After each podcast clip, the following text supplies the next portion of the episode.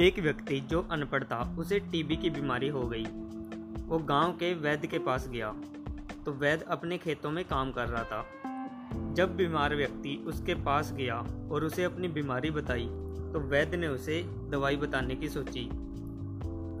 वैद्य के पास लिखने को कुछ नहीं था तो उसने अपने खेत में पड़ी एक ईंट उठाई और उसी ईंट पर कोयले से दवाई का नाम लिख दिया और उस बीमार व्यक्ति को देकर कहा, यह दवाई बाजार से ले लेना और हर दिन इसे पानी में घोलकर पी लेना। अनपढ़ होने की वजह से वह वैद्य की बातें ठीक से समझ न पाया। 3 महीने बीत गए। 3 महीने बाद वो अनपढ़ व्यक्ति फिर से उस वैद्य के पास आया और बोला, आपने जो औषधि दी थी वो अच्छी थी, मैं आधा ठीक हो चुका हूँ, थोड़ी सी औषधि और दे दीजिए। वैद्य ने कहा, मैंने तुम्हें बताया तो था।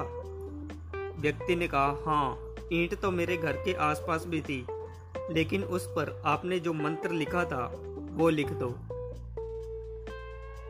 वैद्य ने जब उससे पूरी बात पूछी तो उसने बताया, आपने जो मुझे ईंट दी थी उसे मैं पानी में घोलकर 3 महीने से पी रहा हूँ और अब मुझे आराम है।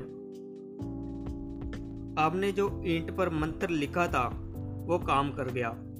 वैद्य हैरान हुआ, लेकिन उसने उस व्यक्ति को सच्चाई बताना ठीक न समझा, क्योंकि वो ईंट उसके लिए दवाई से बेहतर काम कर रही थी। वैद्य ने एक और दूसरी ईंट ली और कोयले से उस पर उसी दवाई का नाम लिखकर उसे दे दी। कुछ महीनों बाद वो व्यक्ति पूरी तरह से ठीक हो गया। ये बातें आपको केवल मंद बुद्धि की बातें लगेगी, लेकिन हमारा दिमाग बहुत ज़्यादा पावरफुल है।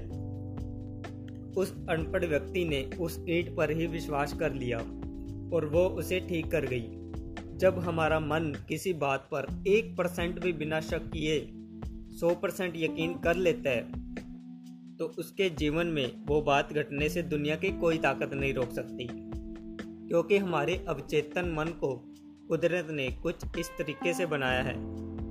उसमें हम जो भी विचार डालें उसे सच कर देगा, फिर चाहे पॉजिटिव विचार डालो या नेगेटिव। चाकू का काम है काटना, फिर चाहे उससे फल काटो या किसी का गला, चाकू को उससे कोई मतलब नहीं। उसी तरह अवचेतन मन भी है, उसे अच्छे विचार दो या बुरे, वो आपको रिजल्ट दे देगा।